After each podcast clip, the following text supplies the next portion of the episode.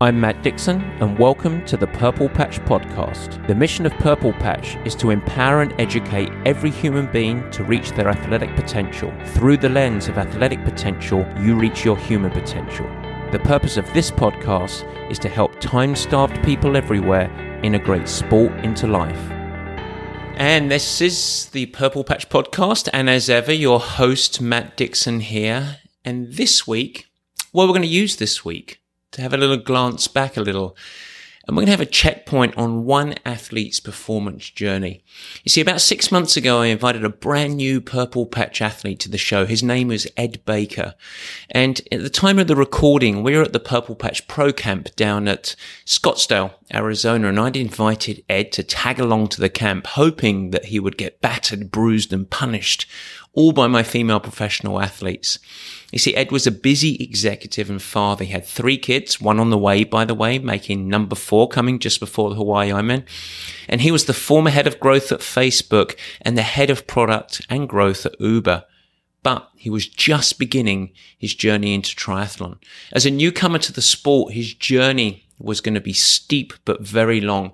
He comes into the sport with a great pedigree in running as both captain of the Harvard cross country team as well as an Olympic trials athlete in the marathon. So I knew it was going to be a fun story to track and follow. And hence, once we start working with each other, I said, Hey, come along to the pro camp. What have you got to lose? We can come and beat you up and hopefully accelerate the learning curve a little bit. In the discussion that you're going to hear again today, you're going to hear him talk all about his training for the indoor rowing championships, which was the little amuse bouche that he did before really diving into triathlon.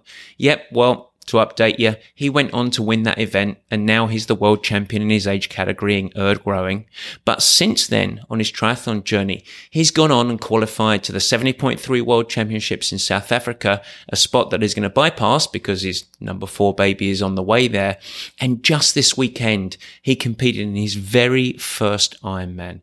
That in itself, a great accomplishment. Just eight months into the start of his journey with me, and I throw him into an Ironman.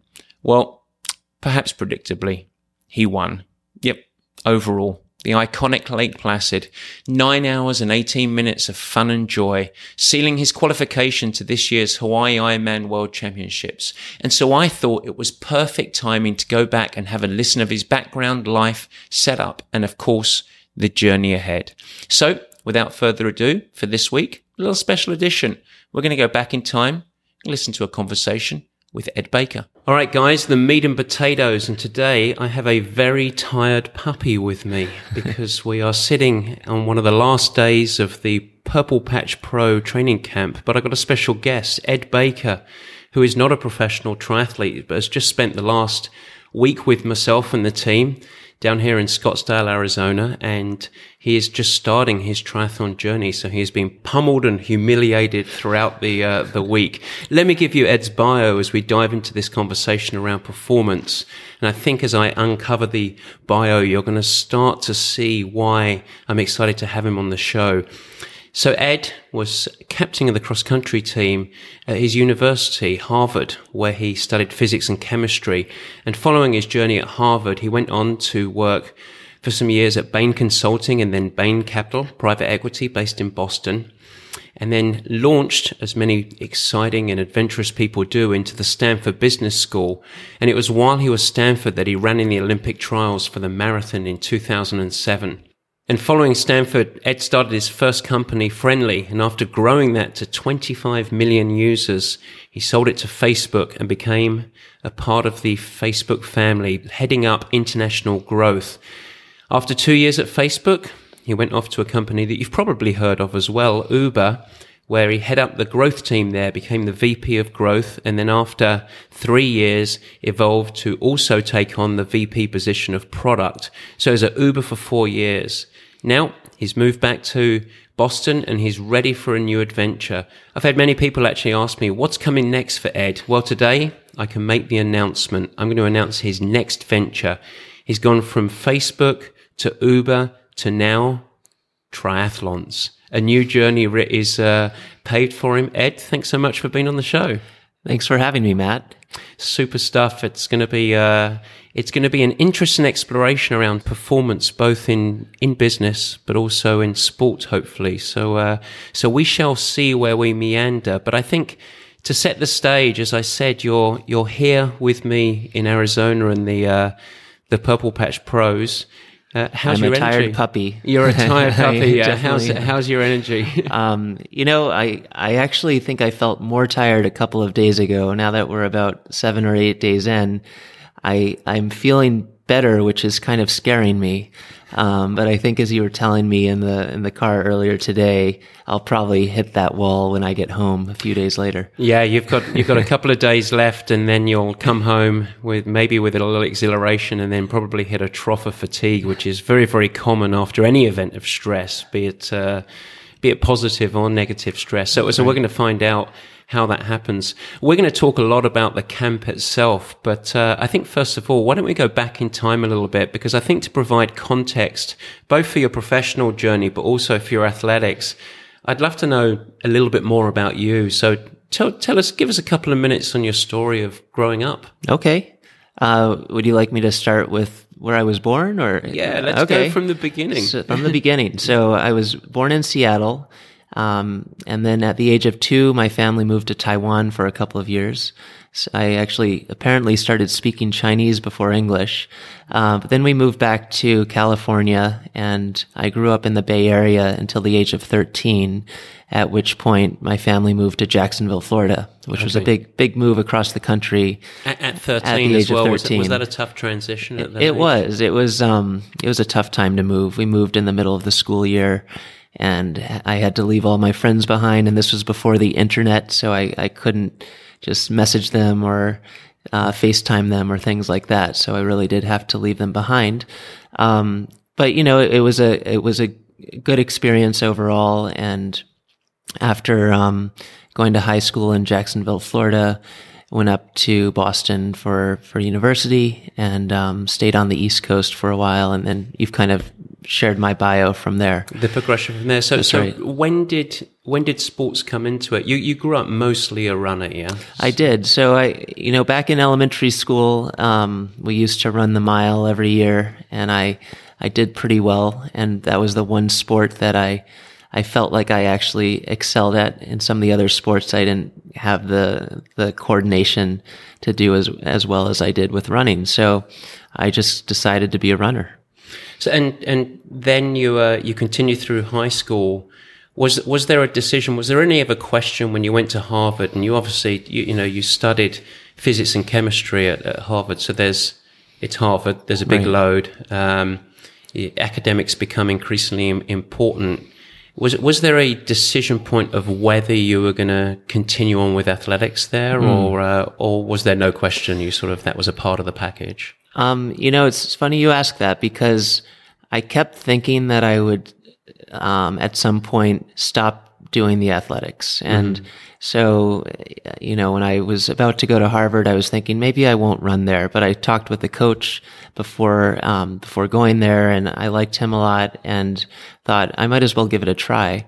And, um, and I found that it provided a good balance to, you know, run and have something, you know, in addition to the, the school, the classwork. So, mm-hmm. um, I stuck with that. And then I, I continued running even after college, even though I kind of once again thought maybe college would be the end of my athletic career. And, and, and was the, the team environment, because if, uh, you know, I was a, a, a collegiate athlete and that, that created a real, a really nurturing environment. In fact, my first real experience of, mm-hmm.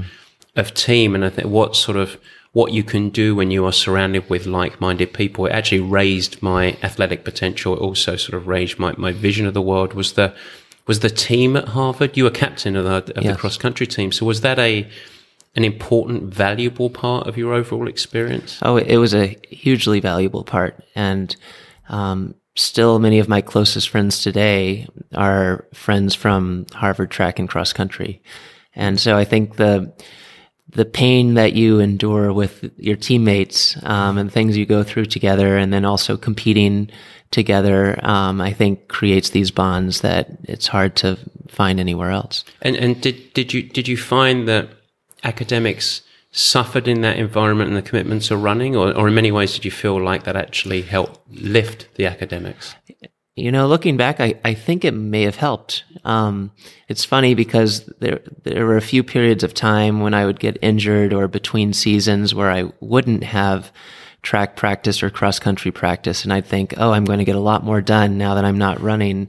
But I'd find I would actually be, if anything, less productive when I didn't have that same kind of um, schedule where you yeah. know and and the workouts i felt like it provided a good balance there's the whole saying of uh, if you want if you want to get something done, ask a busy man. that's right, uh, and uh, exactly. that, that that's sort of part of it. So so fast forward, we'll move to your your professional career, and obviously your your professional bio, I would say, is solid. but um, but as things ramped up professionally, you continued running uh, while you're in Boston and actually into Stanford because you're at Stanford Business School, which in itself is a massive mm-hmm. commitment. And, and you probably, I'm sure, met um, all sorts of really interesting and inspirational people while at Stanford. Mm-hmm. Everyone I've ever spoken to that has gone to Stanford, um, and I've been lucky to meet many. A part of that is sort of the, the connection that you meet. Mm. But you actually did, uh, you continued running there because that was at the same time you were there, you were training for now the marathon, yeah, and the That's right. trials. That's right. So after college, I I continued running, and um, I decided to start putting in higher mileage weeks than I ever had before. So in college, I was probably running, you know, in the high double digits, 60 to 80 miles a week, but never more than that. Post college, I, I thought I'm going to train for the marathon and I started running 100 to 120 miles a week and got into, I think, the best shape of my life. Um, fortunately, did not get injured doing that. But uh, it also, again, provided balance with, you know, whether it was the work I was doing at Bain Capital or once I was at Stanford, it was still nice to have that have that balance. And and, and I think it's important not for your own gloating uh, but actually to provide context of the type of athlete that you are. So just by obviously going to the Olympic trials, you you were running at a high level, but your your best time for a half marathon was 105. That's right, 105.17. 105.17, so almost 104. what a disappointment you are. And uh, and then your marathon was 221. That's right, and that was back when it you had to get under 222 to qualify for the trials. They, they have now lowered that standard. Okay, okay, yeah. Well, you know, yeah. That's uh, so you know, it's, it's, that super platform of of running and really running at a at a very very elite level. So so let's shift tracks a little bit then, and um, now you leave Stanford, you start friendly, you you go on the journey that takes you through Facebook to Uber to now as you went through and obviously your professional life accelerated it absolutely ramped up your, your your positions your demands on you you obviously heightened. As you went through that journey did you maintain the athletic mindset and and and actually the athletic practice? Did you really was that always a piece of an important piece of your sort of performance globally as you accelerated you know, I, I, tried to keep it as a piece, but unfortunately, I, I was not able to do so mm-hmm. um, for much of the past decade. So, um, kind of after the after Stanford Business School and after the Olympic trials, things just started getting really busy at Facebook and well, my own startup, then Facebook, then Uber, and um, there were. I'd say for most of that time, I actually was not staying in shape and and running as much as I had before. And, and with uh, what was the biggest compressor that you had? Uh, what was it? I'm kind of done with it, burnt out, or was it simply an indicator of time? Yeah. So I th- I think at the time I convinced myself I didn't have the time to keep working out. I think there was maybe also a part of me that felt like, uh, you know, I've maybe I, have maybe passed my peak and mm-hmm. it's all downhill from here. So why even bother? Um, I don't know. I think it's a, it was a combination of things, but I found that as a result, I, it was kind of like what I told you in college when I would take weeks off from running. I don't think I was actually more productive and I definitely was not living as as healthy of a lifestyle. I wasn't sleeping as much, and I think I I actually lost out on a lot of things by taking that time off from from training. Yeah, from a you wouldn't you probably wouldn't change your journey. You've had a marvelous professional journey, but knowing what you know now uh, on the on the backside of at least that chapter, let's call it that, uh, are there things that you would revisit and change from from from from the physical training, health and lifestyle that you think could have helped you perform better in the workplace? Sure, I, I guess hindsight's always twenty twenty, but sure. looking back, I I think I probably could have done everything I did just as well, if not better, if I had figured out ways to keep that training time in there. Mm-hmm. You know, and I, I think, um, even if I hadn't trained at a, a, super high level, even just getting in, um, a short workout five days a week in the morning before going to work or something like that. Um, I think that would have been possible. And I think I probably would have had more energy at work during the day. I probably would have slept better and just had better habits overall. Well, I tell you, you're lucky you're not a swimmer because, uh, you know, runners, of the athletes that I have met, and I grew up a swimmer, most swimmers uh, overtrain so much that when they're done with the sport, they really go off the rails. they, they tend to they tend to add fifty pounds yeah. and uh, and uh, never touch a swimming pool again. Although right. most of the runners that are, that I meet, it's a lifestyle that they often come back to, and they they, they really never lose the love of right. running, which right. which I think is uh, indicative of the structure of the sport. So at least you weren't a swimmer; you would have really gone off That's the rails. True. And uh, although I have to say, having been at this training camp this past week, I've enjoyed the swims and the bike rides more than the runs, and that's probably because I've been a runner my whole life, and the sure. swimming and biking is more new to me. So it's interesting. Well, well, let's dive into that yeah. triathlon. Um, why? Why? What made you? What made you sort of make this this decision? I mean, you're you're lucky, earned luck, but you're lucky to have the capacity to to follow this passion for mm. for you know it's, it's, not a determined stint of time, but what was it that draws you to triathlon, and really what are, what are your hopes and goals over this journey that you're going to take on? Yeah, well, so I, I think it started uh, when I left Uber last March. The same week that I left Uber, um, another company I'm advising called Zwift uh, their founder Eric uh, set me up with a cycling coach to test out using Zwift. So I started getting. I thought, okay, I'll give it a try, and so I um, started using Zwift and hopping on the bike, and I enjoyed it. And um, I found that the low impact of cycling um, made it a lot easier for me to do multiple sessions in a row. So I figured, okay, well, I'm enjoying cycling. Maybe I should try swimming as well. And so I went out to the Stanford Masters practices and um, got pretty beat up my first day in the slowest lane. People were telling me that my feet were sinking and I was dragging an anchor. But, you know, it, it was another low impact sport, which I, I, I kind of like as I'm getting older, um, not pounding on the body every day with the running. Sure. So that kind of the combination of those things made me think, you know, maybe I should give the triathlon a try. Mm-hmm. And so then I realized I'm going to need a coach. and fortunately, I was introduced to you, and mm-hmm. more fortunately, you agreed to take me on. I'm still not sure why. it's a question I asked. yeah. yeah. Um, well, let, us let, actually take a tangent on that. So, yeah. your first thought was, I'm going to get into this you've been an elite athlete. You've obviously been a leader of teams as well. Where do you see the value of a coach? So, so what am I to provide outside of a training plan? Where, where generally, in general scopes, where do you see the value of a coach? Yeah, well, so the past several months before I started working with you, I was trying to train some on my own, but I, I really was kind of meandering and I didn't know, I, I didn't really know what I should be doing. I didn't know what goals I should set for myself. I didn't know what races I should sign up for. Um, I didn't know if I was overtraining or undertraining. There were just a lot of unknowns.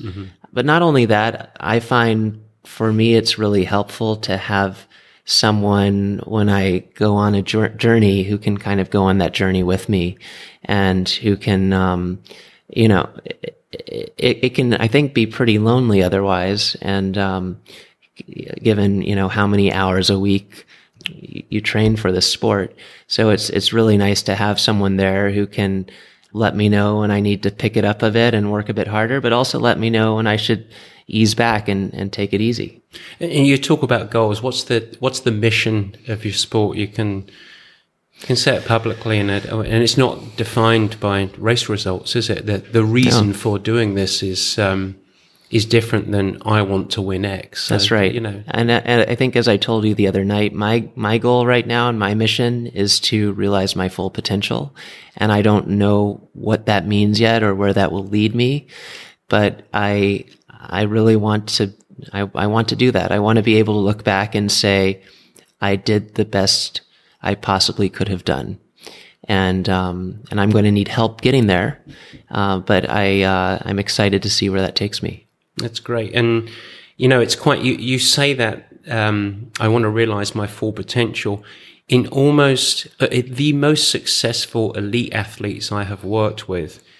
And interestingly, the most successful executives that I have worked with professionally, there is always a common thread of a thirst for learning and a and a thirst for personal evolution or growth. Mm. And and really that I think that's really what you're saying there where it's like this I'm doing this and I and I want to grow to as much as I can possibly grow. That's right. Which which is a much healthier and ultimately I'd say a framework of success to build within, of which then you'll say, okay, we're going to target these events. We're going to mm-hmm. achieve hopefully these results and when they come to fruition.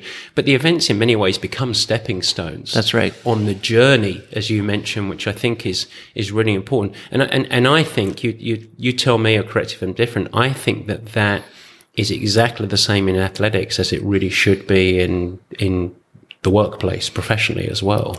For sure. I, I've noticed quite a few parallels and similarities, but I think that's definitely one of them being goal driven and uh, goal oriented.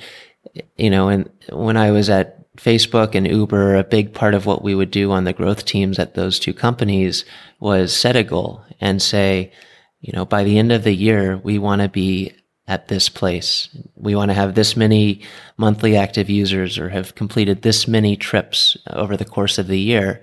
But not just have that goal, have the ability to check in frequently and, and set some milestones along the way.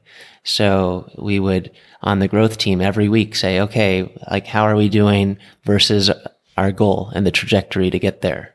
And I think there are a lot of similarities in terms of, of training, which I'm, I'm still learning, but it feels like there are a lot of similarities. Yeah. And one, one thing you mentioned about the workplace the other night was it's a it's a marathon, not a sprint. Which That's is, which is exactly what I sort of ironically told the team when I talked about baby steps, not giant leaps. That's which, right. You know, you could you could go through.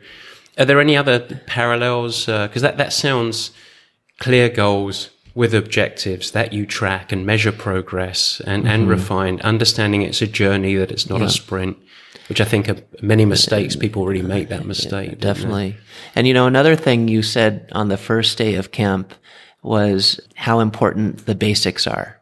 Um, the basics being just your basic training plan, um, strength, sleep, nutrition, just all of those, those basic things that makes up 95% of your performance and all of the other little details like what type of bike you have or you know all these all these things that you are easy to get distracted by that's just that last 5% yeah and i think there's definitely a parallel there in the workplace where it's a lot of times easy to get lost in the details and if you step back for a minute and say, okay, what's really going to move the needle here? What are like the, the three big things we can do to help us achieve our goal? Yeah. Um, that's it's a good reminder like focus on those things don't get bogged down in all the details Which is great. And, and one more thing before we talk about the camp, which I, I want to dive into a little bit.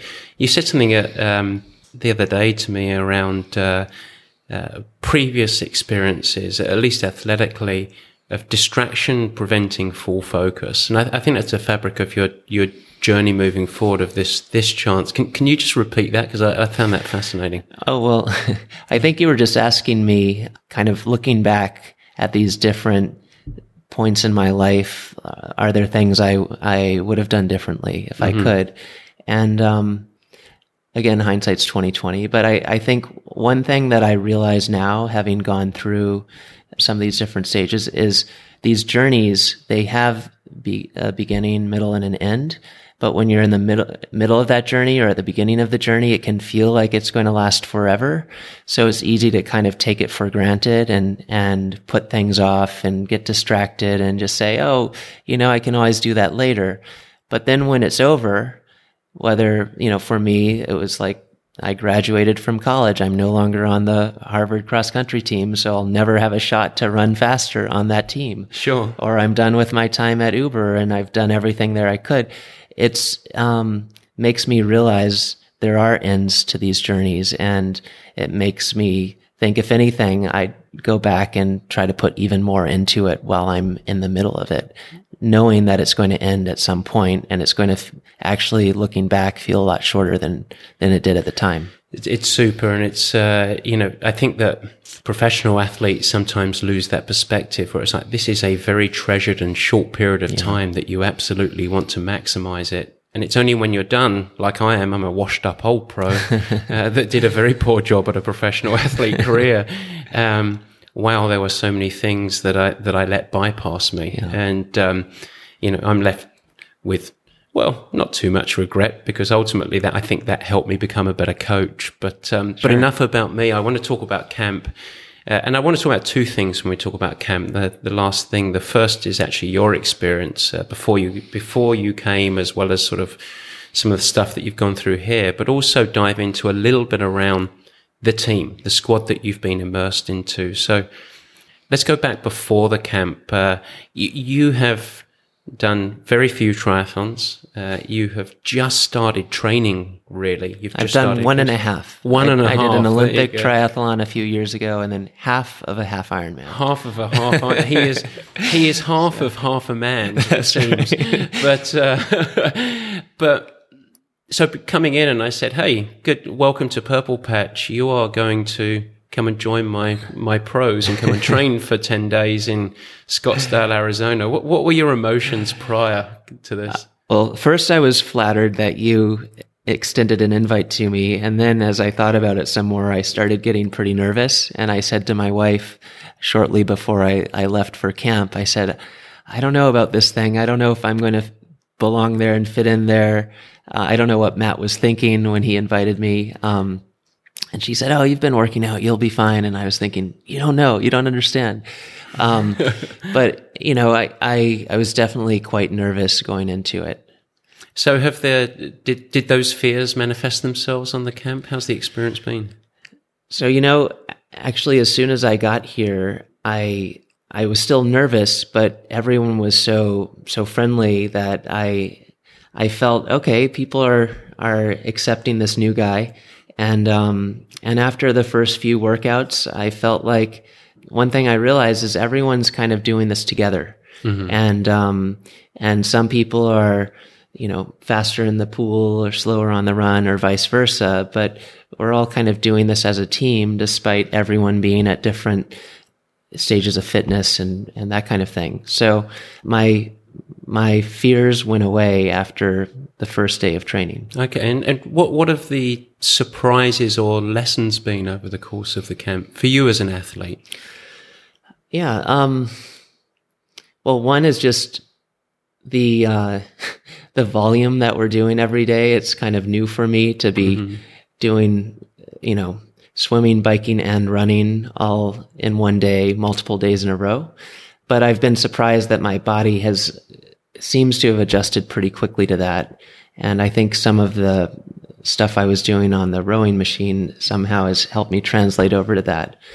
But I've also just been impressed with all of the people here. And, you know, some of the, the best athletes in the world are at this camp and they're all super humble, friendly. Uh, everyone has a sense of humor. And, you know, I was mentioning this to you earlier, but I feel like those are some qualities that I also found in the workplace uh, in the most successful people. You know, people who who are humble and have a sense of humor and and are just you know friendly people that you you know like to get along with. Like I think those qualities make people successful, whether it's in the workplace or or in this case uh, in athletics. Uh, I, th- I, think it's true, and I think from the outside looking in, in, in any organization, uh, there is um, a perception of, of what it's like. But um, even in an individual sport like this, does it surprise you sort of what a team mindset um, the squad has, where they, they actually, you know, there's no infighting. Definitely. No, I mean, there's, there's definitely, uh, there's definitely a team mindset here, which I think I didn't necessarily expect coming into it, given that a tri- triathlon is such an individual sport but I see people here are are really supportive. And um, you know, just to give a few examples myself, you know, Laurence gave me nutrition advice the other day. Emily's hosting all these athletes at her home. Elliot made scrambled eggs for everyone the other day, and um, there's just support all around. Everyone's supporting everyone else. Um, so that's that's been really cool. How about the personalities of the the individual athletes? Um, do, do, you see any? Th- these are elite performers. You have worked Harvard, uh, Bain, all the way through the journey. Obviously, Facebook, Uber. You've worked with many, many high achieving people that are elite performers in the workplace. You are now immersed in a professional squad of athletes who are elite performers in sport. Are there any connections or traits or personalities that you see with you know, these guys riding their bikes around very fast and someone being a fantastic coder or CEO? um, well, yeah, you know, and I've wondered how much of this is um, parallels across the, the sport versus the workplace, or how much of it is is the people that happen to be a part of Purple Patch. But I've really been impressed with just how not only talented everyone is, but everyone's super intelligent. They're driven and hardworking. They're goal oriented. Uh, a lot of the same characteristics I would I would see in people who are successful in the workplace. I see with the people that are here at camp. So I I, I actually f- kind of feel right at home with this group of of athletes. Um, it feels very much like people I would be surrounded with at the workplace. It's it's really really interesting, and I and I do think that there is a a small element of uh, purple patch. It just that, that this particular group of athletes that we have. You know, I'm I'm going to be recording a show with three of our our newbie pros, mm. uh, two that are just going. Uh, pro this year, so they'll be first year pros, and then Cecilia, who will be going into a second year as a professional. And when you read their bios, you remove the athletics and you look at their academic bios with PhD in organic chemistry from Oxford and Columbia Medical School and marine biologists. And you think these are highly impressive people right. and uh, the sort of stuff I can only aspire to. And it's like, oh, and by the way, they're going to be professional athletes. and, and that's actually, I, I want to dig into that a little bit with those three women because I find it fascinating that they are such high achievers at the same yeah. time. They're, they're able to and have the quest to go on this this journey for a short part mm-hmm. of their life to to achieve sort ultimately world class performance, which is which is really really good. Um, well, Ed, thank you so much. It's been uh, it's been very very interesting and really insightful, and I, I I will give you a a humble teaser. You know, it's I always I said the other day to the squad, praise with precision. In other words, don't just flower people with uh, with too much praise too regularly, they get used to it and they become mute to it. Uh, so I'm very deliberate with praise, but I will say that it's it's rare that someone can come in and integrate and uh, and put forth their best effort, but also um, do a fantastic job of, of self management, and uh, and so I think that you're going to have a, a fruitful journey in triathlon, and uh, I look forward ultimately to help you realize your full potential. And if we can do that, I think that the results will be great. But the thing I'm most excited about is the journey of that potential. And so, um, so I think you're going to be a great part of Purple Patch. And I, and I thank you for being willing to, to chat to us here about performance. And I guess we'll have you on in, uh, in nine months time and we can see how the, uh, see how the season's Uh, gone. that sounds great. I know I, I still have a lot to learn, but I am excited to go on this journey with you. Thanks, Awesome. Matt. All right. Cheers, Ed. Take care. Bye. Bye. So, just one more thing to note with Ed as we finish up this discussion. I want to say a mention of how we set up his race strategy for Lake Placid. You see, I think you have to realize that it comes out in the discussion, but Ed is clearly a racer. He loves to compete, and frankly, he kind of likes to suffer. He's not afraid to asking for more work, always wanting to accelerate his performance. More, more, more. How can I charge? How can I get better? It's a joy to coach, but of course, it's one that takes management. And now, this last weekend, he was going in to do his first Ironman. His racing plan train all day. Train all day, you say? Yep, train all day. You see, while I felt like he had potential to do what he did do, to get there, I felt like it was critical to keep Ed focused on the process, or as the Americans might say, the process. I'm going to say process, not the outcomes, the racing, the placing, and the times, but just the process. Get busy doing and managing what's in front of you. You see, Ed had never competed in a nine hour plus event, he'd never experienced that Ironman grind that so many of you will be familiar with. And so the only way that he was going to be successful was for me to actually humble him, quite frankly, scare him a little bit, so that we could hold him back and keep his mind in management and execution mode. Patience, patience, patience. Train. Never ever race. At least not until the last 10k. Going into the week, he really struggled with this concept. But the good thing, and this is high coachability, he listened and he embraced.